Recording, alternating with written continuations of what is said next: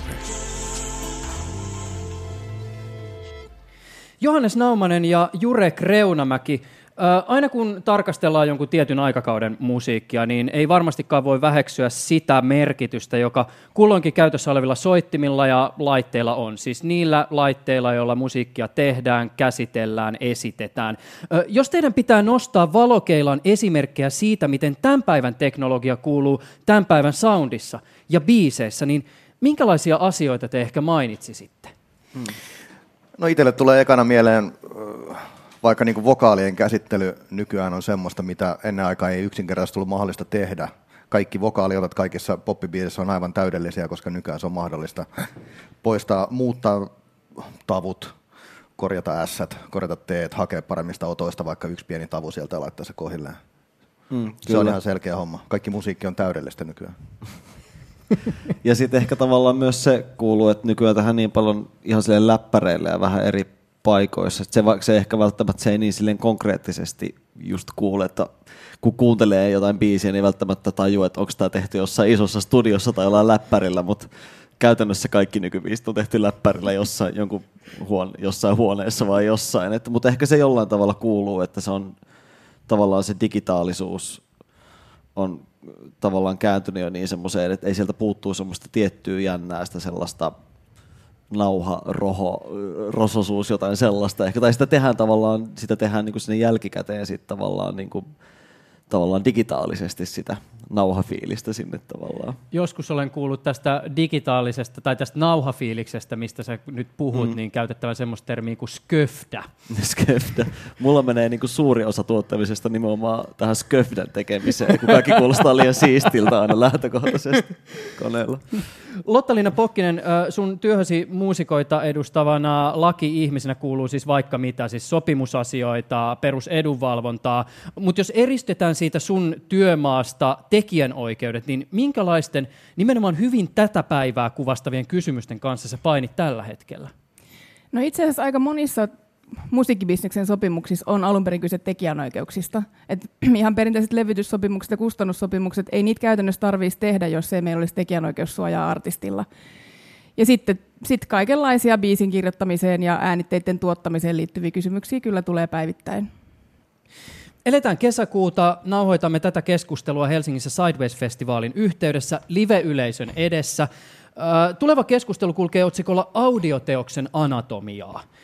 Tämän päivän Soundin ruumiinavausta olisi tarkoitus lähestyä useammasta näkökulmasta. Tulemme puhumaan siitä, minkälaisia ovat tämän päivän biisintekijöiden luovat prosessit, miten teknologia vaikuttaa ja kuuluu lopputuloksessa ja minkälaisia oikeudellisia kysymyksiä musiikissa tänään, musiikkiin tänään kytkeytyy. Keskustelussa on mukana siis kolme alansa aika kovaa tekijää.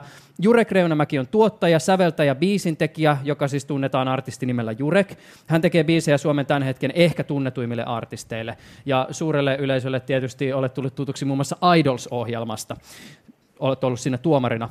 Johannes Naumanen, eli Junnu, on hip-hop-tuottaja ja DJ. Hän tekee yhteistyötä muun muassa Solosen ja Kosolan kanssa, ja Triolla on oma freestyle-rap-ohjelma Lyömättömät Yle Xllä.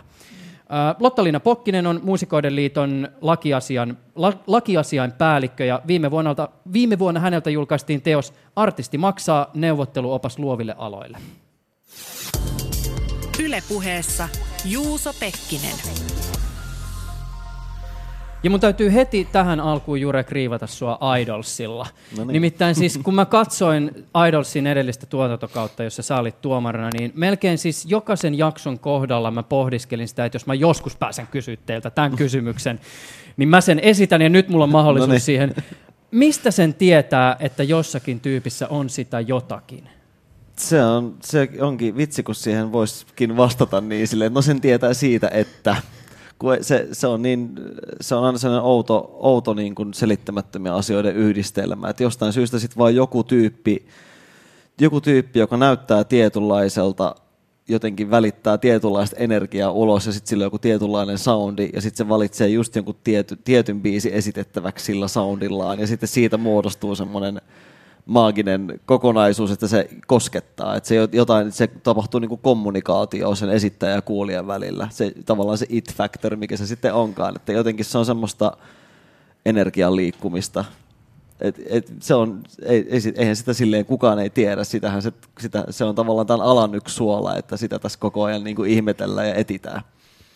Johannes, siinä vaiheessa kun sä havaitset, että sun mielessä on jotakin semmoista musiikillista tai soundillista jotain, sitä missä on sitä jotakin ehkä maagista, mitä kohti kannattaa mennä, niin äh, ymmärtääkseni sulla on tapana ottaa sun tabletti esiin. Kyllä, mä oon nykyään, mä, mä oon kaksi vuotta kantanut mun tablettia mukana koko ajan ja mä oon kehittänyt tähän tämmöisen, mulla on koodari tausta, niin mä kutsun tätä mun nopein kehityksen ympäristöksi. ja tota noin, tää käsittää siis sen, että mulla on äh, Dropboxi, missä on tera, teran verran tilaa. Mä oon työntänyt kaikki mun soundit sinne ja mä pystyn, mä pääsen niihin käsiksi ihan missä vaan, milloin mä oonkaan.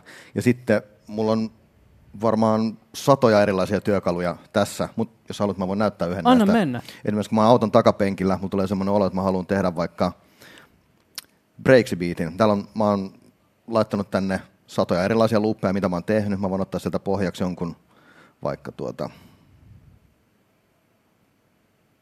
Saadaanko mä ääntää jostain? Tässä on just tämä hetki se, että kun on hankkinut itselleen jonkun laitteen tai uuden sovelluksen ja sitten esittelee sitä kavereille ja kahdeksan ihmistä on siinä ympärillä, että no näytä nyt mikä se on se juttu, mistä koukkaat, niin aivan sata varmasti se asia silloin toimii. Mä, mä ostin eilen just tuota, muukin uuden analogisen rumpukoneen, ja Joo. sitten ihan innossani vein sen studiolle kytkin kiinni ja toi sitten muut tuotteet, että hei tsekatkaa, mä ostin tällaista vähän tosi siistiä. Mä en saanut mitään ääntä ulos siitä va- 15 minuuttia. Titta, titta. joo, joo, pelkkää että valkoista kohinaa. No niin, siellä lähtee.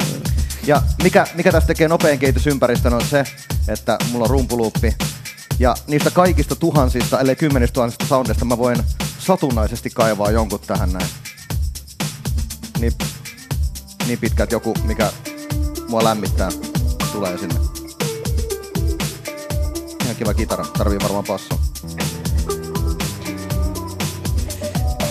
Tämä on just sitä, mistä mun faija aina sanoo, että eikö nykyajan musiikki ole vaan sitä, että painetaan nappia ja väännetään jotakin pötikkää ja sitten se tulee se soundi Tää on just sitä. Tää on nimenomaan just sitä. Kyllä, nämä kaikki soundit on kuitenkin mun valkkaamia, mun tekemiä ja sitten yksikään semmoinen idea, minkä mä oon tällä tehnyt, ja semmoiset koskaan jäänyt, mutta mä voin tästä suoraan eksporttaa se Abletoniin, ja sitten mä Abletonissa teen sitä aina biisin loppuun. Eli toi on tavallaan tuollaista kuratointia. Pe- Tavallaan. kyllä, se on juuri siitä. Mm. Jos Ableton ihmetyttää, niin se on varmaan sellainen softa, joka tässä keskustelussa tullaan mainitsemaan myöhemminkin ihan siis siitä Luulen syystä, että se on aika merkittävässä roolissa siinä, miten tämän päivän musiikkia tehdään ja esitetään. Ö, Lotta-Liina Pokkinen, kun Johannes ryhtyy sitten näppäilemään tätä iPadia ja laittaa ideoita ylös, niin missä vaiheessa sitten syntyy tekijän oikeus? No se onkin kiinnostava kysymys. Tekijäoikeushan on ylipäätään sy- syntynyt niin kuin teknologian kehityksen myötä. Että, että vielä niin kuin satoja vuosia sitten niin ei ne taiteilijat hirveästi miettinyt, että, että minä tässä teoks, teoksia luon, vaan se oli joku hallitsija, joka tilasi, että meppäs tuonne maalaamaan kirkon kattoon vähän jotain taidetta, ja sitten se oli siinä. Ja sitten pikkuhiljaa alettiin niin miettiä, että no ehkä se tekijäkin pitäisi jotenkin huomioida, ja siltäkin pitäisi saada joku lupa.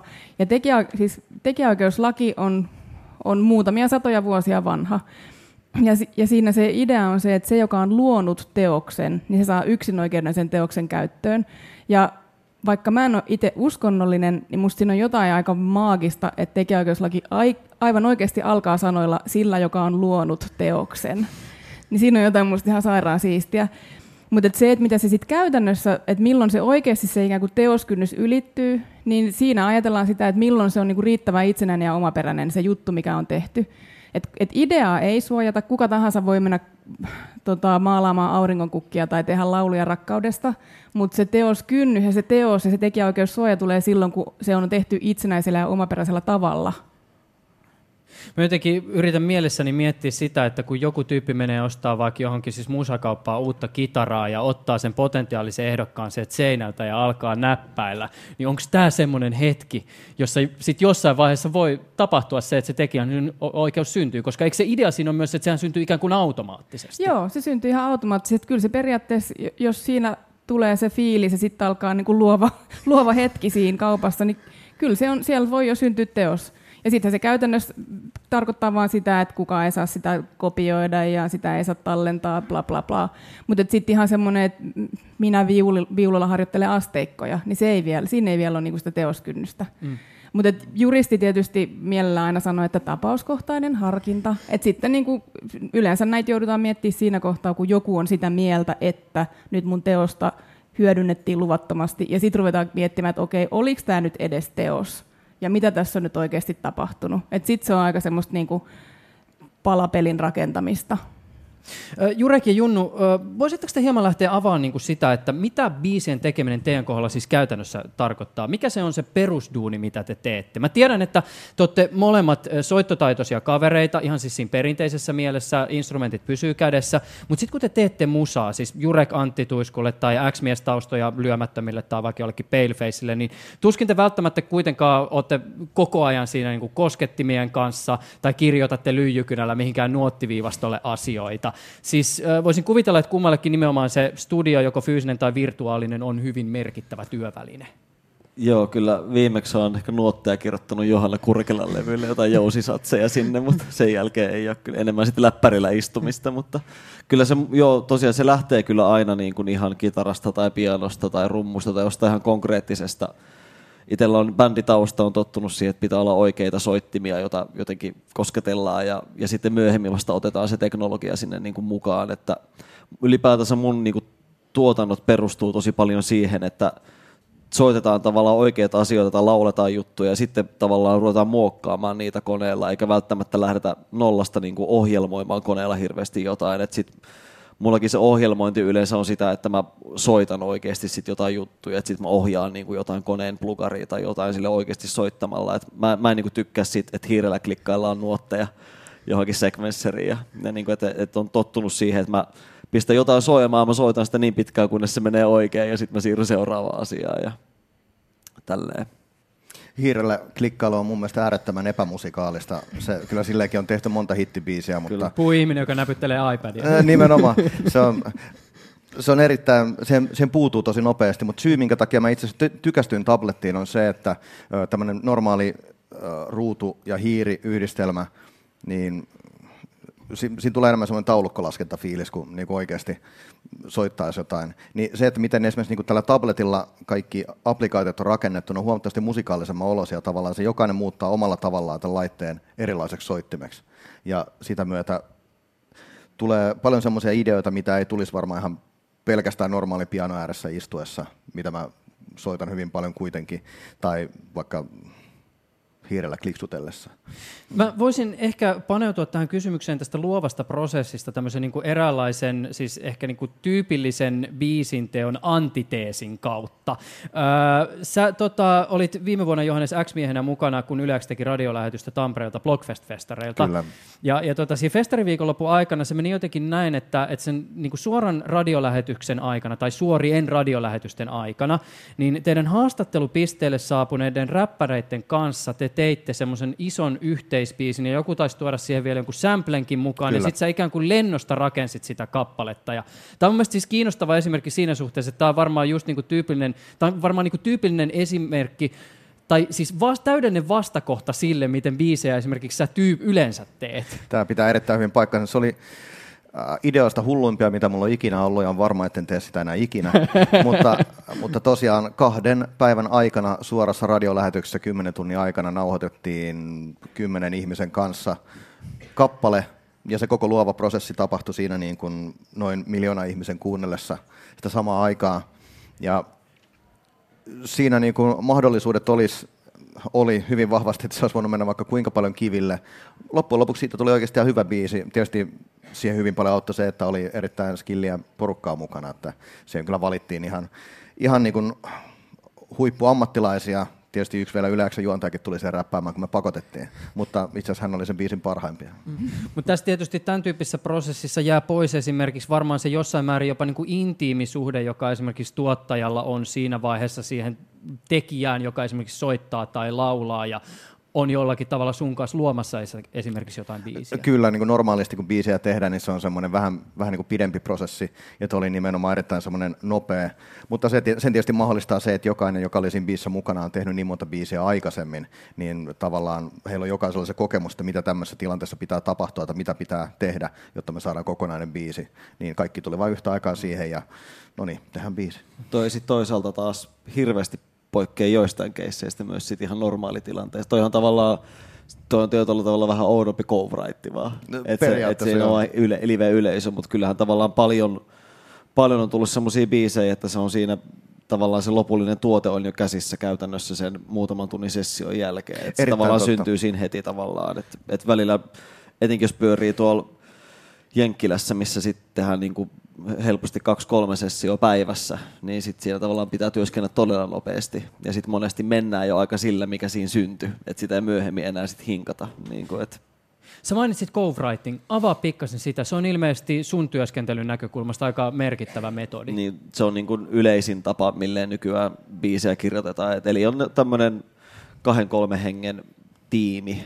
itse kirjoitan useimmiten niin kuin joko kahdestaan sit artistin kanssa, tai sitten mulla on niin kuin tämmöinen muutaman ihmisen tämmöinen oma semmoinen oma porukka, joka on kiva kirjoittaa, niin sit se on aina semmoinen 2-4 henkeä aina, mitä me kokoonnutaan sitten johonkin kirjoittelemaan yhdessä. Kun ajatellaan sitä, miten biisi tänä päivänä syntyy, niin tietysti siis rooleja siinä ikään kuin biisin synnyn takana on vaikka minkälaisia. Kuten mainittu, sä toimit juuri siis tuottajana, säveltäjänä, sanottajana, joskus muusikkona. Räpissä sitten taas tuottajuus pitää usein sisällä hyvin monilaisia asioita, siis sämpläämistä, säveltämistä, soittamista, miksaamista, vaikka mitä. Onko teille aina ihan selvää, että ikään kuin mistä roolista käsin te kulloinkin toimitte? Ei todellakaan. Välillä sitä joutuu olla rikoskumppani ja isähahmoja, vaikka mitä, riippuen artistista.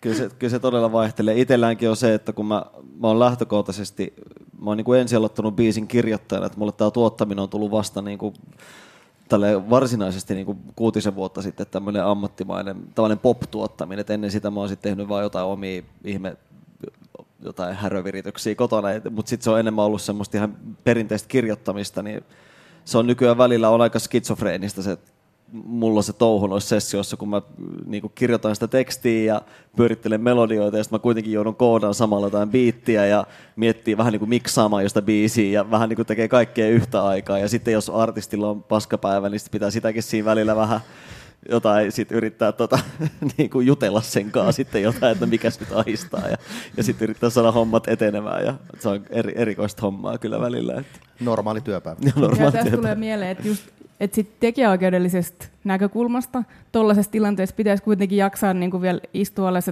ikään kuin sopia yhdessä. Että nämä oli ne meidän roolit, että nyt on pakko tehdä se teostoilmoitus ja mitä se merkataan tuonne Grameksiin, koska sitten jos ne jää epäselviksi, niin sitten sit mä niinku hyppään kuvaa. Että sitten tietyllä tavalla mm. se keissi voikin tulla mun pöydälle, että hei, että mähän olin se, joka keksi tämän loopin, ja nyt mua ei olekaan merkattu tonne. Niin. Tuossa on just niin. se haaste, että ei ole niinku mitään epäseksikkäämpää, kun alkaa Coverightissa jossain välissä, että hei muuten, että tässä olisi tämä split sheet, että katsotaanko nämä prossat kuntoon ja että niin kuin ihan sille etukäteen jo. Se niin. ei ikinä tapahdu niin, että se, se on aina niin kuin, että vaikka niistä on, että voi, voi vitsi, kun nämä voisi sopia etukäteen hyvissä, jo ikinä niitä ei sovita. Se ei vaan sovi sen tilaisuuden luonteeseen. Se, on, se luovassa tilanteessa ei erota puhumaan rahasta. Se ei vaan ole niinku se juttu. Niin. Muistetaan tämä ja itse asiassa pysähdytään hetkeksi tähän kysymykseen ja nimenomaan vielä tästä oikeudellisesta näkökulmasta. Voisitko sä, Lotta-Liina, pikkasen lähteä niin purkamaan sitä, että miten tämän tyyppinen ikään kuin roolitus avautuu nimenomaan sitten, kun mietitään niitä tekijänoikeuksia? No joo, siis tekijäoikeuslakihan pyrkii antaa kaikelle nimen, jotta me tiedetään, että ketä sieltä sitten suojataan. Ja ne tekijäoikeudet, minkä kanssa mä operoin työssäni on nimenomaan niin kuin biisin kirjoittajan oikeus, eli se teoksen tekijä. Siellä on säveltäjä, sanottaja, sovittaja. Ja ne on saattanut tehdä kustannussopimuksen joku kustannusyhtiön kanssa, jolloin siinä on kustannusyhtiö, joka hallinnoi jonkun näistä tai kaikkien oikeuksia. Ja tätä porukkaa sitten vielä auttaa teosto, joka hallinnoi oikeuksia. No se, eli, se, eli siinä on se biisi, biisin kirjoittajat. Sitten on esittävät taiteilijat, jotka esittää sen biisin. Ja siellä tyypillisesti artisti, ehkä studiomuusikkoja, siellä voi olla vaikka kaupunginorkesteri, mutta kaikki ne, jotka on osallistunut siihen tallentamiseen niin kuin muusikon roolissa. No sitten on vielä se äänitteen taloudellinen tuottaja, eli se, jonka, jonka aloitteesta ja vastuulla ja rahalla se tallenne tehdään. Ja näitä esittäviä taiteilijoita ja taloudellisia tuottajia, niin siellä yleensä artisti tekee sitten levytyssopimuksen levyyhtiön kanssa, joka on tämä tuot, taloudellinen tuottaja, ja tätä jengiä edustaa Gramex, joka kerää sit korvauksia esimerkiksi radiosoitosta. Eli paperilla se on suht simppeliä, mutta sitten joskus, joskus mä huomaan, että jopa niinku ihan ammatissa toimivilla muusikollekin saattaa olla vaikeuksia välillä hahmottaa, että ai niin, että mä oonkin tässä nyt sekä muusikon roolissa että tekijän roolissa, eli mulla on sekä teosto että Gramex, mutta käytännössä tämä kolmijako on se, minkä kanssa mä operoin, että jos mulle tulee joku keissi liittyen esimerkiksi äänitteen luvattomaan käyttöön, niin, niin ihan ensimmäiseksi mä niinku ikään kuin mielessäni piirrän sen äänitteen, että mihin nämä kenellä nyt on mitäkin oikeuksia? Ja onko niitä siirretty sopimuksilla eteenpäin? Ja hallinnoiko teosto ja Gramex just näitä asioita vai mistä niitä lupia pitää lähteä pyytää. Että tämä kolmijako on semmoinen niin pyhä kolmiyhteys. Tässä oli hyvin tämmöinen teologinen ote, kun me puhutaan no, näistä oikeudellisista asioista. no, mutta pidetään se, se on, se on hyvä taso. Mutta tota, mut tässä kun me, tota, saatiin tämmöinen niinku pieni katsaus siihen just siihen luovan prosessin ikään kuin myllerrykseen, niin minkälaisia ne on sitten ne keissit, joissa sitten jälkikäteen aletaan miettiä sitä, että hei, kuka itse asiassa teki mitäkin ja kenen laitteilla ja, ja missä roolissa kukakin oli ja niin kuin näin. Mä voin sanoa tähän väliin, että yle, ainakin niissä tilanteissa, missä biisistä tulee älytön hitti, oh. ja, sit, ja sitten kukaan ei ole muistanut tehdä siitä teostoilmoitusta, ja sitten puoli vuotta jälkikäteen ruvetaan miettimään, että miten se meni, ja, ja sitten jollain on vähän eri käsitys siitä, että paljonko pinnoja kuuluu. Tämä on just se, mitä mun pöydälle on tullut, että se biisi on päästetty jo julkisuuteen, ikään kuin se on jo julkaistu se biisi, ja se on lähtenyt oma, omaa elämäänsä elämään, ja sitten se saakin radiosoittoja, ja sitten soitetaan keikoilla, ja sitten aletaan niin kuin, että silleen, ding, ding, ding, tähän varmaan tuottaa nyt todella paljon rahaa. Itse asiassa munhan osuus on varmaan 70 prosenttia nyt sävellyksestä, eikä se 50, mitä ehkä silloin puheltiin. Ja sitten jos sitä ei ole tehty, sitä teostoilmoitusta, missä niin kuin se jengi yhdessä on todennut, että näin ne partit meni, niin sitten tota, se, siitä voi tulla tosi rumaa jälkeen. Ja sitten mulla on ollut sellaisia keissejä, missä esimerkiksi bändi on lähtenyt yhdessä tuottamaan äänitettä. Siis että koko bändi on lähtenyt taloudelliseksi tuottajaksi. Ja sitten on löytynyt vaikka Saksasta joku lafka, joka on sanonut, että me voitaisiin julkaista tämä teidän äänite, ja sitten se bändi hajoaa. Ja, ja me, ne ei ole sopinut keskenään, että mikä nyt oli kenenkin ikään kuin tuottajuus. Mm. Ja sitten ne alkaa riidellä siitä, että no meidän autotallissahan tehtiin nämä nauhoitukset, ei kun mun laitteella tehtiin tämä nauhoitus. Ja lopputulos on se, että sinne Saksaan pitää ilmoittaa, että sori te ette voikaan julkaista tätä, koska te ette saa meiltä julkaisulupaa, koska me riidellään keskenämme siitä, kuka että kuka tämän omistaa. Niin. niin. Et se on, et yleensä nämä ikävimmät jutut tulee just silleen, että sit siinä on niinku se kaveruus, ka- kaveruus niinku menee siinä samalla. Ja, ja sitten kun hip-hop-tuottaja haluaisi käyttää jossakin teoksessa jonkun toisen teoksesta tehtyä sampleä, niin onko se sitten sillä tavoin, että sun pitäisi periaatteessa kaiken sä, taiteen sääntöjen mukaan, jos mennään, niin olla jokaiseen oikeudenhaltijoista yhteydessä? Periaatteessa kyllä näin. Ja käytännössä nyt tämä kiinnostaa niin, erityisesti tämä käytännössä. Tämä, kiva, että tämä sattui mulle just Mutta tota, noin, käytännössä vuonna 2018 herran vuonna se tuntuu menevän niin, että jos samplattu tekijä on kotimainen, niin luvat pyydetään. Ja sillä mennään. Ehkä sen takia, että hip-hop on nykyään niin suuri musagenre, mitä kuunnellaan eniten Suomessa tällä hetkellä, niin se todennäköisesti, jos olet varastanut joltain jotain, sä jäät siitä tosi helposti kiinni. Sen takia jengi pyytää luvat etukäteen. Mutta myöskin ihan niin kuin silkasta kunnioituksesta. Monesti ainakin omissa piirissä samplataan semmoisia muusikoita, ketkä, ketä kunnioitetaan. Tiedätkö, että haluan samplata tämän just sen takia, että tämä on siisti juttu ja ehkä joku kuulee ja tykkää siitä alkuperäisestä jutusta. Niin silloin pyytää luvat ja hyvin useasti ne luvat saa ihan vain pyytämällä.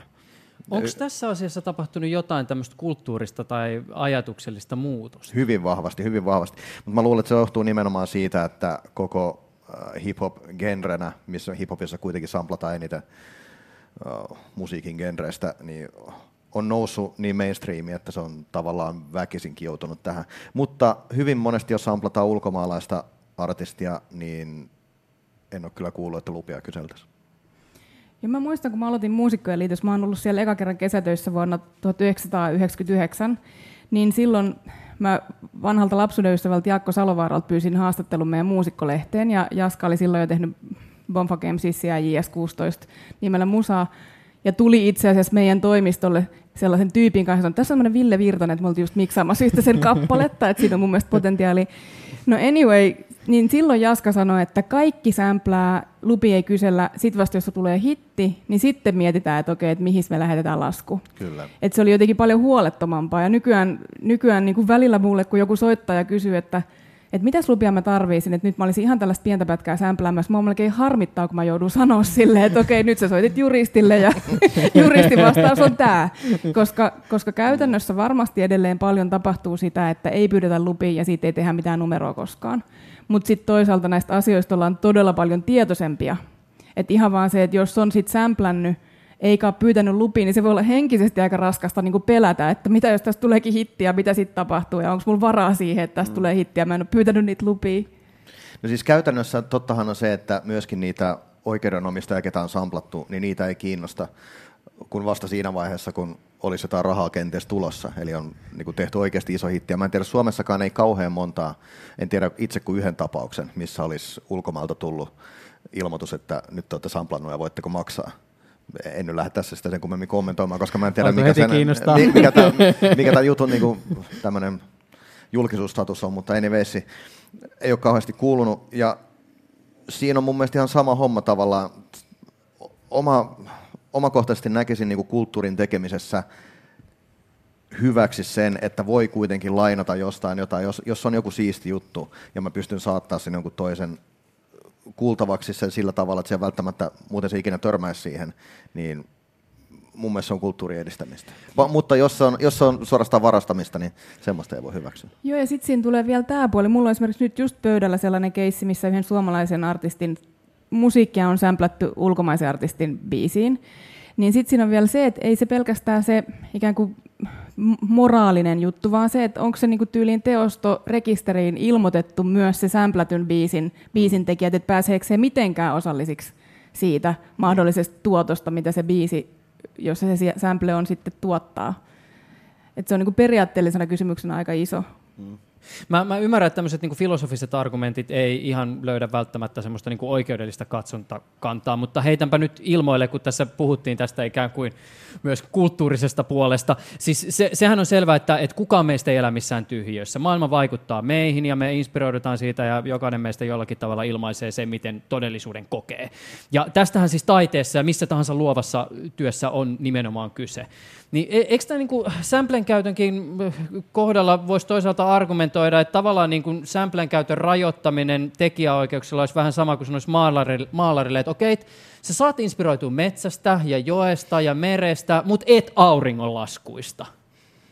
No tuossa on vähän se, että samples on tietty se, että kun se sample on niin kuin lähtökohtaisesti tallenne, niin siinä ei ole pelkästään, siinä ei puhuta pelkästään teoksesta, vaan siinä puhutaan myös sit siitä taloudellisen tuottajan oikeudesta – et siinä ei ole kyse ihan siitä, että nyt mä lainasin jotain, niin kuin, että mä käytin samaa ideaa, vaan siinä on oikeasti käytetty jonkun mm. tuottamaa tallennetta, jolloin se on niin kuin semmoista niin kuin ikä, aika konkreettista. Kyllä se on ihan eri asia, koska mm. se on konkreettinen äänite, jota käytetään. Että se ei ole just mikään idea tai joku inspiroituminen jostain toisesta biisistä, vaan se on konkreettisesti sen biisin ottaminen ja sen muuttaminen joksikin toiseksi. Se on niin vähän sitä, että mä ottaisin niin aaltomaljakon ja sitten mä piirtäisin siihen kukkasia ja sitten mä sanoisin, että tämä on nyt mun tekemä maljakko. Mm, ja näitähän tehdään paljon. Mu- muodissa vaikka on tosi paljon niin kuin tällaisia designerit, ostaa kirppikseltä vaatteita, läntäsee siihen Gucciin kylkeen ja sitten se on niin kuin, mm. et, sitä se on. Kyllä, kuvittelin, että lähtökohtaisesti tässäkin raha ratkaisee siinä vaiheessa, jos siitä niin kuin derivatiivisesta taideteoksesta tulee joku iso hitti ja se teos alkaa tuottamaan valtavasti rahaa, niin mun mielestä siitä kuuluu myös sille niin kuin alkuperäiselle mm. ja lainatulle teokselle. Itse asiassa Samplestä vähän ohi, niin nyt tosi mielenkiintoinen keissi, mistä olisi kiinnostava kuulla teidän näkemykset, on se Pharrell Williams, uh, Robin Thicke, tämä Blurred Lines-keissi, missä Marvin Gaye perikunta on haastanut, haastanut Pharrell Williamsia ja kumppanit siitä, että he katsoivat, että tämä Blurred Lines-biisi loukkaa Marvin Gaye yhden biisin uh, tekijänoikeuksia. Ja nyt se on Jenkeissä ollut alioikeudessa ja, ja valitustuomioistumissa ja molemmissa on katsottu, että se loukkaa tekijänoikeutta. Siitä on siis, mitä se on, 7 miljoonaa dollaria määrätty? Ihan valtavat summat plus sit tietty prosentti tuotoista niin kuin ikuisesti. Puhutaan aika isosta hitistä. Puhutaan isosta, todella isosta hitistä ja mun ymmärtääkseni siellä oikeus on katsonut sitä asiaa pelkästään nuotin perusteella.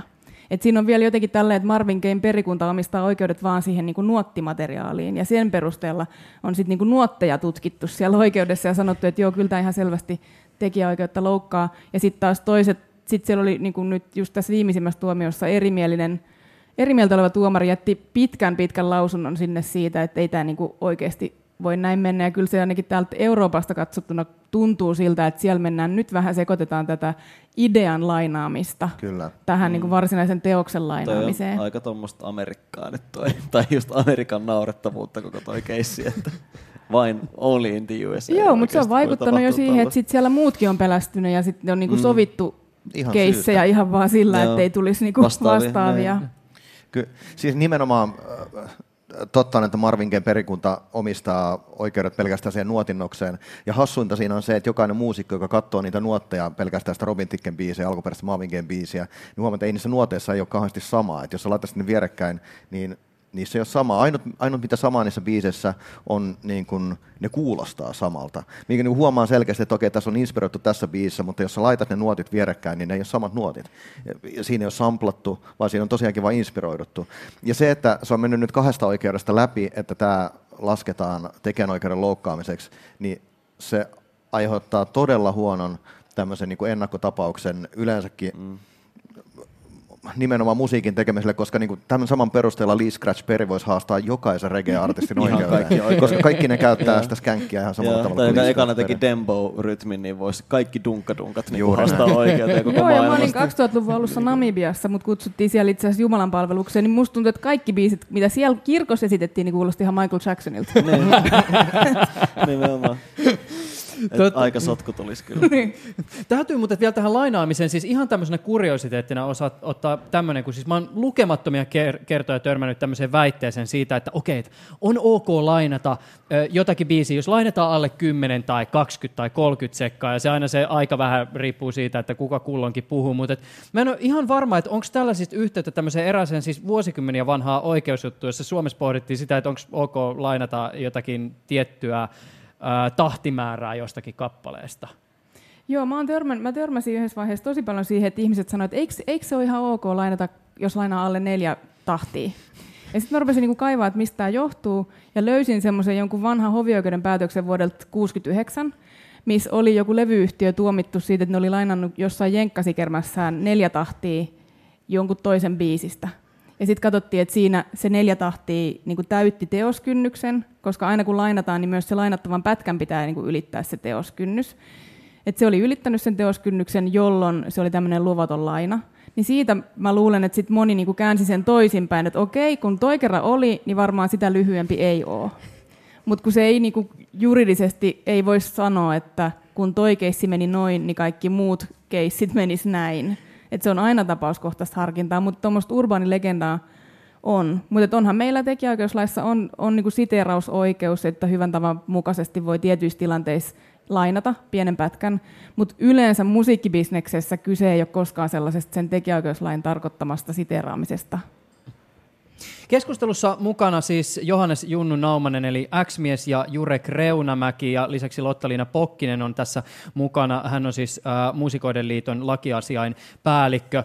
Nyt voitaisiin mennä siihen Geari-asiaan. No niin. No niin. Pääsette herrat kertomaan, minkälaisella teknologialla te oikein musiikkia teette? Tietysti varmaan kaiken näköisiä laitteita studiolta löytyy, Jurekilta löytyy myös sellaisia laitteita, joista ei välttämättä ääntä saa heti ulos, mutta hintaa aika kovasti. Mutta et, jos vähän niin kuin avataan yleiskuvaa siitä, että mi- miltä se ikään kuin teidän konttori näyttää.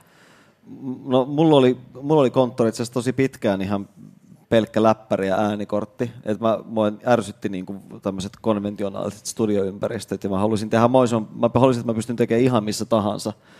Niin mulla oli vaan pieni äänikortti ja luurit ja läppäri ja sitten sillä mä tein niinku kaiken. Sitten mä käytin niitä soittimia ja syniä ja laatikoita, mitä nyt sattui sit si- missäkin pajalla olemaan, missä mä ikinä olinkin. Et vähän tämmöinen kiertolaistyyppistä tuottamista, että sitten vähän mitä sattuu. Nyt mä oon jotenkin taas, kun mä oon kyllästynyt vaan siihen läppärille dusaamiseen, niin nyt mä oon taas keräämään aivan liian paljon kitaroita ja syntikoita ja bassoja ja rumpuja vaikka mitä studiolle, että nyt se on semmoinen kirppari.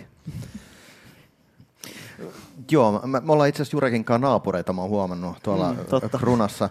Ja mä luulen, että meidän studiotkin näyttää aika samanlaiselta. E- Ennen mäkin oli läppärikaveri.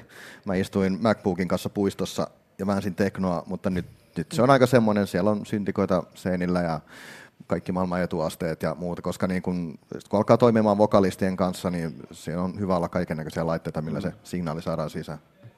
Uh, jos nyt ei puhuta sellaisesta populaarimusiikista, jota soitetaan perinteisillä instrumenteilla, niin voi varmaan sanoa, että niin musiikin tekemisen ja esittämisen keskiössä on useimmiten sellainen kirjainyhdistelmä kuin DAW, puhutaan siis Digital Audio Workstationista. Uh, sillä viitataan siis jonkinlaiseen uh, esimerkiksi niin kutsuttuun musiikkisekvensseriin, jolla voidaan luoda, nauhoittaa ja muokata ääntä. Ja ymmärtääkseni varmaan siis yksi yleisimpiä ohjelmia, jota ihmiset käyttää, on tämä mainittu Ableton, joka on siis Tällä saksalainen. hetkellä. Niin tällä hetkellä tällä se on yleisin, Niin. tai muuttumassa yleisimmäksi. Niin, Logic niin, on varmaan vielä Se, yleisempi. tä, mutta- tässä on vähän erityyppisiä lukuja, jotka niin kuin, vaihtelee sen mukaan, että Mm. mistä musiikkigenrestä puhutaan, mutta että ky- kyseessä on aika niin kuin merkittävä softa.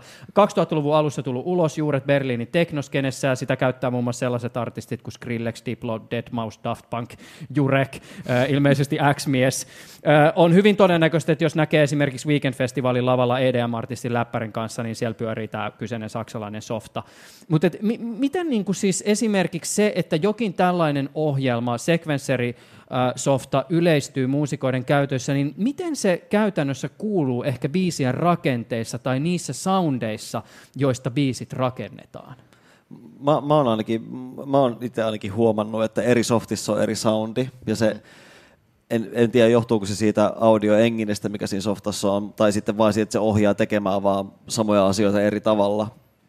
Mutta ainakin itselleen mä käytän tällä hetkellä niin Abletonia ja Logicia niin kuin sekaisin. Abletoni käytännössä niin kuin 99 prosenttia ajasta. Mutta jotenkin si, siinä, livessä, siinä livessä on kyllä selkeästi sellainen oma soundi, koska tavallaan ne plugarit, mitä siinä on, on hyvin oma, oman soundisia. Että kyllä, mä, kyllä niin kuin tunnistaa, jos kuulee joku biisin radiosta tai spottarista, että no tää on tehty Abletonilla, koska toi kaiku, kaijussa on tommonen tietynlainen hän, tietyn soundinen häntä, että tämä on pakko olla Abletonilla tehty. Tai sitten on semmoista vaikka just samplen muokkauskikkoja tehty, mitkä on tavallaan semmoisia, että okei, nämä on niin helppo tehdä Abletonilla, että nämä on varmaan tehty Abletonilla. Kyllä varsinkin nimenomaan sampleen venyttäminen mm. on semmoinen, mitä, se on se syy, minkä takia aikanaan joskus, mitähän siitä on 14 vuotta sitten, läksin Abletonin kelkkaan, koska niin kuin siinä oli parempi enginen kuin missään muussa sampleen time stretchaamiseen. Mm. Saadaan niin kuin vedettyä toista temmosta aivan erilaiseen tempoon, mutta samalla säilytetään kuitenkin nuottien korkeus. Niin se on mun mielestä semmoinen, mi- minkä niin kuin tavallaan pioneeri Ableton oli, ja sen ainakin hiphopissa kuulee hyvin paljon, että sä tiedät, sä kuulet, että toi ääni, okei, toi on venytetty Abletonilla vaan niin kuin joku mm. kilsan pituiseksi, siitä on tehty biitti. Se on jännä, kun jotain tämmöistä siis ohjelmaan pääsee joskus vähän räpläilee ja joku, joka sitä osaa käyttää, selittää, että miten se toimii, niin musiikki alkaa kyllä kuulostaa hirveän erityyppiseltä. Siis mä huomaan sen, että jos on vaikka jossain niin kuin livekeikalla ja mä näen siellä sen läppärin, niin jollakin tavalla mä alan siis musiikista jopa kuulemaan, ehkä jopa välillä huonolla, semmoisella vähän niin kuin formaalisella tavalla sen, että Aa, tätä softaa tässä nyt käytetään. Mm. Mutta tunnistatteko te tämmöistä ilmiötä ja voisiko jopa sanoa, että joissakin tapauksissa tietyllä tavalla se ehkä jopa se softa ehkä sitoo luovuutta tai ohjaa sitä niin kuin luovaa prosessia semmoisiin suuntiin, joka sitten niin kuin toistuu tavallaan artistista toiseen. Mun mielestä siitä on sillä tavalla luovuutta, että siinä on liikaa vaihtoehtoja. Et, et, et mullakin on, mulla on niinku, just kun mulla on se Ableton, niin mulla on niinku satoja eri plugareita, kymmeniä eri softasyniä ja, ja niinku kymmeniä tuhansia sampleja, niinku läppäri täynnä. Et siis niinku oikeasti kaikki maailman jutut vaan, mitä, nyt, mitä vaan niinku voi kuvitella, niin ne kyllä sieltä jostain läppärin sopukoista löytyy. Ja se on niinku ihan hirveetä, sit kun rupeaa tekemään, koska sit on silleen, että no minkäs mä nyt avaisin minkä, minkä soundin mä raahaan nyt tähän tavallaan. Et, et sit, sit, sit on niinku pakko mä oon itse ainakin on vaan väkisin rajoittaa itteeni siinä. Et nykyään mä teen kaiken, mä, me tehdään nyt, mä teen nyt Sannin, Sannin kanssa Sannin levy, ja tota, mä oon tehnyt käytännössä ka, kaikki biisit yhdellä pienellä syntikalla. Se on sellainen Teenage Engineeringin OP1. Siis kaikki soundit, rummut, kaikki sillä yhdellä. Et mä vaan soitan sitä, sitten mä teen joku uuden jutun, soitan sitä, ja sitten mä rupean niitä muokkailemaan Abletonissa. Mutta et mä en käytä mitään niinku, koneella olevia juttuja. Sitten sit mä saatan jotain jossain vaiheessa lisätä vähän, mutta et käytännössä se koko homma syntyy sillä pikkusynalla. Ja se on ollut tavallaan nyt ihan sairaan siistiä, että mä oon vaan sillä pikkulelulla niin kuin vääntänyt vaan niin kuin kaksi levellistä materiaalia tässä niin kuin vuoden aikana. Että. Tämä on muuten jännä ilmiö, sä et ole eka artisti, keltä mä kuulen tämän, että on ollut edessä tämmöinen siis loputtomien mahdollisuuksien avaruus, ja sen jälkeen on pakko alkaa jollakin tavalla muuttaa sitä omaa työprosessia minimalistisemmaksi, jotta ikään kuin, no mi- mm. mitä ikinä artisti sillä niin kuin hakeekaan. Mm. Mutta että, Kyllä. Myös meillä on keikkareissulla aina OP1 mukana, se on erittäin hieno laite. MC Kosola omistaa semmoisen. Ja tota, itse mietin vaan, tota, että sinällään se, että Davin kuulee, se on ihan normaalia, mutta enemmän mä kuulen vielä niinku niitä tiettyjä softa-syntikoita. Joo, niin kuin serum patchit ja kaikki Nimenomaan tällaiset. Serum on yksi semmoisista syntikoista, minkä kuulee, se on hyvin semmoinen omankaltainen soundi. Antakaa esimerkkejä hiteistä, missä sitä kuuluu. No Skrillexin kaikki biisit. Okei. A- Antti Tuiskun kaikki biisit. Esimerkiksi. Mutta mut siinä on omanlainen synteesi, wavetable-synteesi, mikä sinällään nyt ei ole niinku Serumin oma tämmöinen keksintö, mutta se on tehnyt se erittäin niinku tunnetuksi ja sitä myötä, ja totta kai niinku trenditkin ohjaa sitä, että kun joku tekee tämmöisen uh, wow wow basson Serumilla ja sitten tulee iso hitti, niin tosi moni yrittää tehdä sitä samaa perässä ja sitä kautta. Ky- kyllä siinä vaiheessa, niinku, tulee yleinen. jep, kyllä siinä vaiheessa alkaa olla oikeasti aika tylsää, joku kuuntelee Spotifysta New Releases-listaa ja pystyy joka biisistä sun pre- presetin nimenkin tietää. Okei, okay, toi on toi Big Bottom Bass tosta Serumista ja toi on toi Fantasia-presetti tosta Synasta. Ja Mikä niinku- presetti on nyt menossa tosi ohi? Ja miltä se ainakin, kuulostaa? ainakin Phantoms Plug on Serumista. Mä ylikäytin sen Mä hiihdän biisille ja sitten sitä alkoi ilmestyä vähän jo muuhunkin paikkoihin. Se on, sitä on ainakin ollut tosi paljon kuullut. Mä kuulen sen hyvin, koska se on itse ollut yksi semmoinen lemppari Serumista. Ja sitten mä kuulen heti, jos joku muu käyttää sitä. Niin just. Mutta tota, tässä pohdiskelen ääneen, ja, ja olisi hauskaa, jos jollakin tavalla voisitte kommentoida tai saada tästä kiinni, mutta se on mun mielestä niinku kiinnostava kysymys, että kuinka paljon niinku ohjelmat, joilla musiikkia tietyssä hetkessä tehdään potentiaalisesti, vaikuttaa siis kokonaisten musatyylien tai alalajien kehitykseen. Ää, perinteisten soittimien maailmasta voidaan tietysti varmaan perusteellisesti sanoa, että, että aika iso merkitys vaikka siis ihan sille, miltä rock kuulostaa, on ollut kitarasäröillä tai overdrive-efektillä. Ja sitten jonkun hausen ja tekno- ja elektrohistoriassa joku Rolandin 808 rumpukone, sillä on ihan valtava merkitys. No monihan sanoo, että nykyaikaisen dubstepin synnytti Abletonin mukana tuleva operaattorisyntikka. Mm. Että se on mun mielestä erittäin hyvä esimerkki. Kyllä. Ja mulla tulee tästä mieleen itse asiassa graafikot, jotka pohtii sitä, että mikä on niinku siistein fonttia, mikä on silleen vähän niin kuin leimifontti, mitä ei voi enää käyttää. Mm. Ja sitten joku keksii jonkun uuden fontin ja sitten sitä fiilistellään. Et jotenkin vähän samaa. Niin ja Futura on niin 2000 kuulostaa. Yksi hyvä kysymys on tietysti se, että, että kuinka paljon teknologia tekee tällä hetkellä muusikoista, muusikoita. Siis, että olisiko esimerkiksi teistä kahdesta tullut menestyneitä musantekijöitä ihan siis jossain toisen näköisessä teknologisessa ympäristössä.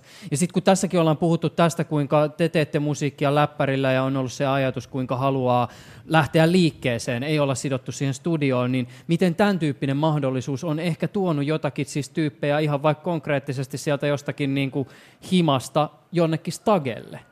No äh, omakohtaisesti ennen kuin aloin tekemään koneella musiikkia, niin mä olin hyvän matkaa menossa orkesterimusiikin suuntaan. Soitin trumpettia, olin menossa konservatorioon, soitin siis big band musiikkia tuommoista, kunnes sain Amiga 500 sen ja tajusin, että tekno on paljon kivempi tehdä yksinään ja myin trumpetin sitä myötä päädyin siihen. Mutta siis luulen, että jos ei olisi koskaan tullut Amigaan, niin mä soittaisin varmaan jossain RSOssa tällä hetkellä tai jotain.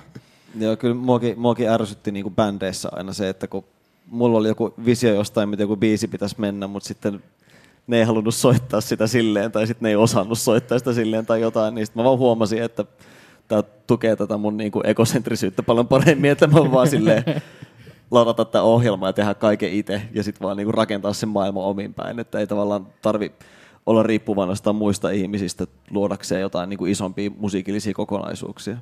Joo, ja sitten mä mietin tuossa, kun sä kysyt alussa Jurekilta sitä It Factory niin kuin Idolsissa, että mikä se on se juttu, niin tietyllä tavalla konemusassa ehkä korostuu se, että sen biisin pitää olla hyvä.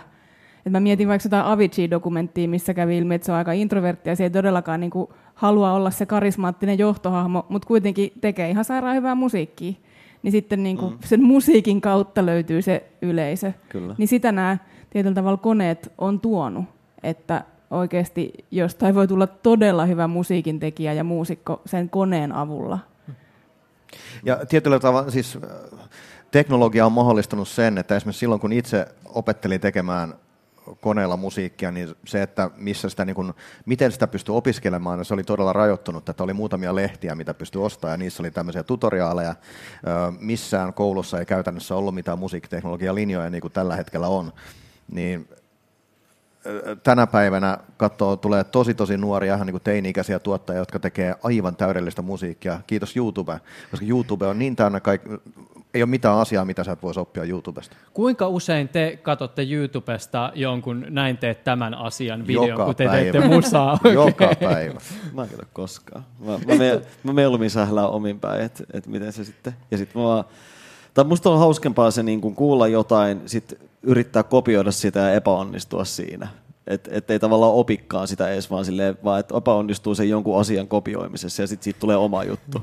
Et, et se, ja se pitää sille muutenkin nöyränä hyvin, että että on silleen, että mä en oikeasti osaa mitään, että mä oon semmoinen epäonnistumisten summa, vaan kaikki nämä tuotannot on silleen, mä oon yrittänyt tehdä jotain ihan muuta kuin mikä se lopputulos on, mutta sitä tulee, sitä tulee, mitä saa tehtyä. Yleensä se lopputulos onkin jotain muuta. Lähinnä niin. Katsoo videon ja miettii, että jaa, näin Totta. voisi tehdä. Sitten yrittää tehdä sitä samalla tavalla, mutta unohtaa, miten Jep. se tehtiin siinä Niin, videossa. nimenomaan. Mutta niin, Niin, se näin se tekee on, näin omalla se on. tavalla. Mutta tämä on toisaalta mun Näin mielestä myös kiinnostava kysymys siis se, että, että kuinka paljon esimerkiksi teidän luovassa prosessissa tavallaan se teknologia, joka on käytössä, alkaa ohjata just sitä, ja nyt positiivisella tavalla si, si, si, sitä, mitä te teette, koska siis jos sä puhut vaikka jollekin kuvanveistäjälle, jo, joka työskentelee jonkun vaikka kivilaadun kanssa, ja aika usein kuulee semmoisen kommentin, että jollakin tavalla se materiaali alkaa myös määrittää sitä, että mitä sillä tehdään, ja joissakin tapauksissa tietysti sitä materiaalia vastaan käydään sitä kamppailua, mm. mutta voisin kuvitella, että jossakin määrin silloin, kun tämä mahdollisuuksia ava- avaruus aukeaa sen teknologian myötä, niin jollakin tavalla se on myös aika merkittävässä roolissa siihen, että miten sinne niin kuin johonkin pisteeseen X päädytään. Todellakin. Et se, ihan siis vaikka se, että kun, et, kun tosiaan tehdään poppi, kun mä teen poppimusaa, jos, ja siinä on niin kuin länsimaisen, länsimaisen musiikin, musiikkioppien mukaan, että siellä on tosiaan seitsemän, seitsemän säveltä per sävellaji, ja niillä pitäisi sitten pyöriä, ellei sitten tehdä modulaatioita tai jotain, mutta käytännössä nykypäivän popissa on hirveästi modulaatioita tehdä, että aika pyöritään aika siinä seitsemän sävelen sisällä, niin niin sitten alkaa se sama aamolli tuntua aika kyllä aamollilta sit kitaralla ja pianolla, vaikka kuinka eri käännöksiä siellä sitten veistelisi. Että, et siinä kohtaa tavallaan se teknologia on äärimmäisen niin kuin hyvä juttu, koska sit voi tavallaan aloittaa jonkun soundilähtöisesti jotain asiaa, Kyllä. ja sitten tavallaan sit myöhemmin, sit kun sitä tavallaan pyörittelee, niin sit se on se, se ihan se sama perus, peruskierto, mutta sitten kun se on jotenkin se on tehty eri kautta, niin sit se ei kyllästytä samalla tavalla. Että, että kyllä se aina, se, jos aina tarttuu vaan siihen kitaraan tai pianoon, niin kyllä se välillä on, niin kuin, että jos kirjoittaa, just mä teen 50-60 biisiä vuodessa suunnilleen, tai varmaan enemmänkin, mutta sille, että aika ison ajan biisejä vuodessa, niin, niin se on niin kuin tärkeää, että se teknologian kautta voi niin kuin pitää itteensä myös niin kuin innostuneena niistä samoista elementeistä, mistä nämä poppibiisit koostuu kuitenkin. Toisaalta eikö se kivilaatu tietyllä tavalla ole myös se artisti, kelle tehdään sitä biisiä? Mm. Aika paljon varmaan just noita co-write-sessioita ja biisileirejä järjestetään silleen, että te tiedätte, että nyt tämä tehdään tolle artistille. Kyllä. Se on On niinku se inspiroiva tekijä myös siinä. No inspiroivin, inspiroivin tekijä on aina siis ihan vaan se keskustelu ja et ihan vaan se, että et mistä tehdään, että mi, mitä tehdään ja miksi mm. tehdään ja kenelle tehdään. Et sehän on aina se, mistä se lähtee. Että, että on enemmän sit se konkreettinen se prosessi aloittaminen, että sitten kun käännytään sinne läppäri ääreen tai ruvetaan kirjoittaa, niin sit, että mistä se lähtee käyntiin. Mutta ainahan se niin kuin lähtee siitä syystä, että pitää olla joku syy tehdä se biisi, muutakin kuin vaan, että tämä on meidän työtä ja näitä pitää tehdä, että näitä julkaistaan, että meille kertyy sitten, että tekijäoikeus tulee me voidaan maksaa meidän laskut. Että se ei ole tavallaan se pointti, että, että biisillä täytyy olla aina joku, oikeasti joku niin kuin oikea syy olla olemassa. Tai Mikä on minimaalisin syy, joka on ikään kuin poikinut biisin? tekisi. Minimaalisin syy. Jos te olette jonkun artistin kanssa istunut sillä pöydän äärellä, okei nyt lähdetään tekemään biisiä, mistä sä haluat tehdä, mikä on sun tavallaan pieni Kyllä lähtee kipinä? niin urpoista jutuista välillä kyllä biisit. Anna esimerkki. Äh, No siis vaikka Keinutaan biisi, mikä tehtiin Antti Tuiskuinen, se lähti, se lähti ihan, keskusteltiin seksikeinuista. Okei, Oltiin- joo, joo. ja sitten tavallaan se rupesi jotenkin kiinnostelemaan tosi paljon tämä seksikeinuasia, ja sitten me tehtiin tavallaan siitä kappale.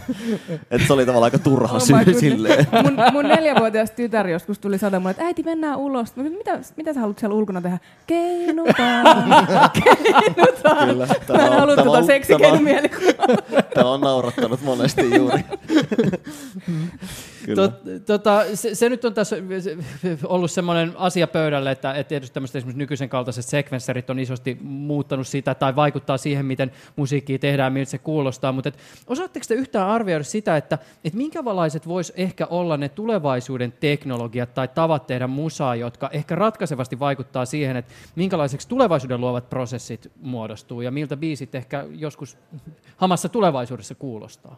No mä itse uskon, että tekoäly varmaan tulee olemaan semmoinen... Herra Jeesus, tähänkin saatiin tekoäly Kyllä. tähän keskusteluun. Siis, em, vähän. siis koneoppiminen, machine learning on tällä hetkellä niin kuin kuluttajaelektroniikassa aika iso juttu. Näkyy ihan tuommoisessa perus filtereissä, mitä jengi laittaa valokuvia ja muita. Ja se on kuitenkin loppujen lopuksi niin hienostunutta teknologiaa, mitä sen yhden kuvafilterin takana on, että jengi ei välttämättä hiffaa, kuin tavallaan vaikeaa ja mahdotonta se olisi ollut esimerkiksi vaikka kaksi vuotta sitten. Niin mä jotenkin odotan, että myöskin tämmöinen, tällä hetkellä on jo olemassa tämmöisiä voisi puhua miksausroboteista, tai niin softaa, mikä pikkasen vähän niin miksaa sun puolesta asioista. Se huomaa niin kuin rummun ja basson yhteistoiminnan ja sanoo, että nämä, nämä taajuudet ei nyt sovi keskenään, tee näillä jotain, tai se tekee ne sun puolesta, ja sitten voit itse niin viikkaa niitä lisää.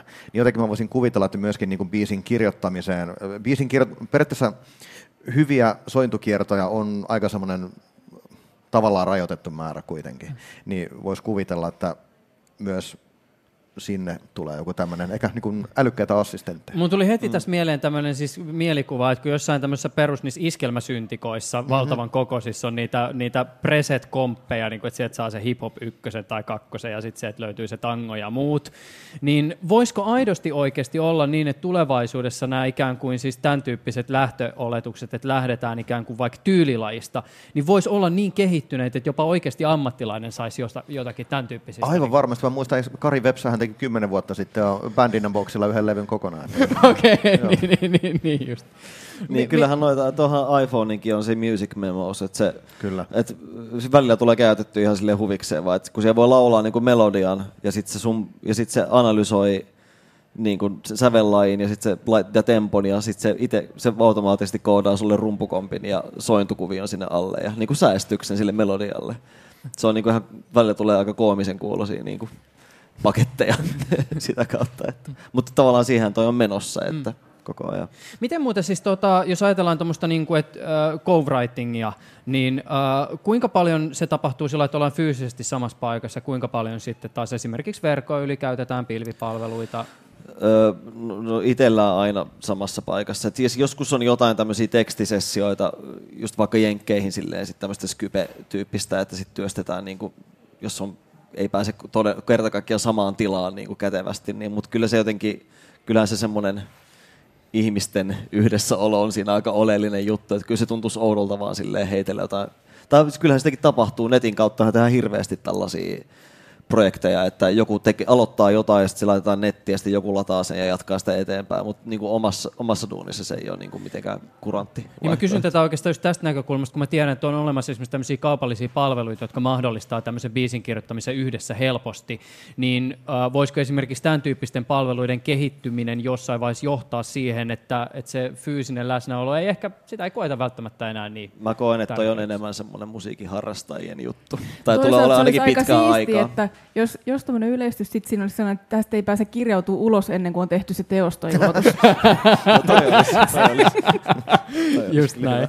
Tota, minkälaiset musiikin tekijänoikeuksiin liittyvät kysymykset on tulevaisuuden näkökulmasta potentiaalisesti merkittäviä? Siis onko tekijänoikeuksien paradigmassa jotain, jotain isoja muutoksia näköpiirissä? Niin tekijänoikeuslaki on siitä ihana, että se ei ole koskaan valmis. Että se koko ajan niin yrittää. Se on ihana. okay. se, mun, mun leipä tulee siitä, mä tykkään ihan hirveästi. No niin ja siitä, että pyöritellä, että onko tämä nyt teos ja eikä tämä. Että se on niinku semmoinen ikuinen keskusteluaihe, ihan hyvässä ja pahassa. Mutta niin kuin tietyllä tavalla se, että tällä hetkellä meillä on se biisintekijä, esittävä taiteilija, taloudellinen tuottaja, ja, se, ja siihen komboon perustuu esimerkiksi tulojen kertyminen teosto ja Gramexin kautta, niin yksi iso kysymys on nyt tässä niin kuin se, miten musiikki nykyään syntyy, niin tämä niin kuin studiotuottajien, ta, taiteellisten tuottajien rooli. Et nyt sieltä on pakko niin kuin löytää vaikka Jurekille sit se muusikon rooli tai säveltäjän tai sovittajan rooli. Ja se on minusta ihan kiinnostava kysymys, että pitäisikö tulevaisuudessa ollakin joku, joku nimi nimenomaan sille niin kuin tuottajuudelle, jotain muuta kuin se taloudellinen tuottajuus, mutta tämä niin kuin taiteellinen puoli. Eikö se ole sovitus? No sovitus, joo. Mutta Tai että, säveltäminen. kyllä, mutta että kun se voi olla jotain, kuitenkin siinä on myös ehkä vähän sitä muusikkouttakin. Niin. Että siinä se niinku muusikkous ja Mut tekijyys se on vähän niinku Gramex. Niin kyllä, mm. mutta onko se niinku ihan fine, että se menee näin? Että Niin, niin, isketään no... teidät sit sinne niihin termeihin, mitä nyt on olemassa. Niin, no, niin kyllä ne, ne, on, ne on ainakin nyt silleen toiminut hyvin, että eihän niissä, että Gramex, on, Gramexan ei ole tavallaan hirveästi kehittynyt. Siellä on edelleen niin kuin kapellimestaripinnat ja täm, kaikki tämmöiset, että se on, siellä olisi tavallaan paljon kehitettävää niin kuin noissa Gramex-ilmoituksissa, miten niitä voisi jakaa niin kuin tarkemmin jotenkin niitä pinnoja, kun nykyään tehdään niin paljon just biisejä, jossa saattaa olla useampi tuottaja ja monikoodaa vähän jotain, ja sitten se on kuitenkin vähän sellaista, miten nämä sitten jaetaan. Ja Ja ylipäätään se, Kaikki. että mistä käytöstä sitä Gramex-korvasta kertyy. Että sekin on Mm. nyt niin selkeä vaan, että kaupallisen äänitteen tietynlainen julkinen käyttö. isoin, isoin juttu, mikä itse, itse itse asiassa tällä hetkellä niin kuin just, ja monia muitakin mietityttää, on just tämä, että kun nykyään artistit ja bändit, kun se ottaa livekeikkoja, niin nykyään niin kuin moderni musa on hyvin niin kuin, just sen tuottajan soundin tavallaan, sen tuottajan soundin vetoista. Ja, ja, se, ja se myös tavallaan sitä, niin, niitä, tavallaan niitä tal, tallenteille tehtyjä juttuja toistetaan myös livenä. Että käytetään niin kuin HD, HD-nauhalta ammutaan suoraan niitä studioversion raitoja. Ja niin kuin hirmu moni keikka nykyään perustuu tosi pitkälle siihen, miltä se keikka soundaa liveenä. Et siellä ei ole niin kuin rockibändi, tai siellä on rockibändi, mutta sitten siellä tulee hirveä määrä HDtä. Niin tämähän on niin kuin ihan suora esitystilaisuus niin Kyllä, sille kyllä, se on ihan tallenteelle. totta, että Mut pitäisikö näistä ei, mutta näistä ei kerrota gramekseja. Näistä ei kerro gramekseja ollenkaan. Joo, ja se on hyvä pointti. kysymys, että pitäisikö mm. niistä tehdä sitten niinku oma Gramex-ilmoitus just si- niistä Niin, muutamasta raidasta, mitä, mitä siellä käytetään, käyttää. niin. Ja sitten alun perin olla Niin. sovittu, että hei me saadaan nyt käyttää näitä myös ja, ja, just, keikoilla tä- näitä ja just, tämän takia, ja just tämän takia se ei, asia ei ole edennyt, koska se on hirveä sotku ruveta säätää. tai siis jos, jos tuottajat, jos taiteilijoiden itse pitäisi alkaa säätää näitä asioita, niin se, tai siis, niin se ei ikinä tule etenee mihinkään. Et Mm. sit, sit täytyy olla just niin kuin järjestöjä, jotka sit hoitaa näitä juttuja. Mä kysyn vielä tekijäoikeuksista sen verran, että voisitko kuvitella, että esimerkiksi jossakin asenneilmapiirissä tai jossain siis teknologisessa toimintaympäristössä tapahtuisi joku niin iso muutos, että se, miten me hahmotetaan tekijänoikeuksia tällä hetkellä, olisikin yhtäkkiä vaikka kymmenien vuosien päästä jollakin tavalla tosi perustavanlaatuisesti erilainen. No siis onhan meillä pirattipuolue. Ja onhan pirattipuolueet jossain maissa ihan isojakin. Et se on varmaan semmoinen isoin juttu, että pitäisikö kaiken olla ilmasta. Vai pitääkö siitä jonkun vielä pystyä jotain tienaamaan. Et se, et tietyllä tavalla se asenne ja ilmapiiri jossain kohtaa oli ehkä vähän niin kuin nousussakin myös Suomessa. Mutta tällä hetkellä tuntuu, että semmoinen tekijäoikeuksien suojaaminen ja teosten niin kuin kunnioittaminen on kuitenkin hyvin va- vahva, vahva arvo mutta, ja mä toivon, että se pysyy sellaisena, koska sehän niin kuin on ainoa, se on se, joka mahdollistaa sen, että tätä duunia, että tätä voi tehdä ammattimaisesti. Mm. Että sillä voi, voi myös oikeasti niin kuin tienata elantonsa. Kyllä. Keskustelussa ovat olleet mukana Johannes Junnu Naumanen eli X-mies ja Jurek Reunamäki ja lisäksi tässä on ollut mukana ää, tota, Lotta-Liina Pokkinen, joka on siis Muusikoiden liiton lakiasiain päällikkö. Iso kiitos teille keskustelijoille tästä sessiosta ja kiitos live-yleisölle läsnäolosta. Kiitos. Kiitos. Kiitos. Ää, Tämän jakson tekniikasta vastaavana henkilönä on ollut Matti Littunen, kiitokset myös hänelle. Ja lisäksi käytännön järjestelyssä on ollut mukana Yle Puheen vastaava tuottaja Jani Kortti. Kiitokset kaikille, ensi kertaa. Kiitos. Yle Puheessa Juuso Pekkinen.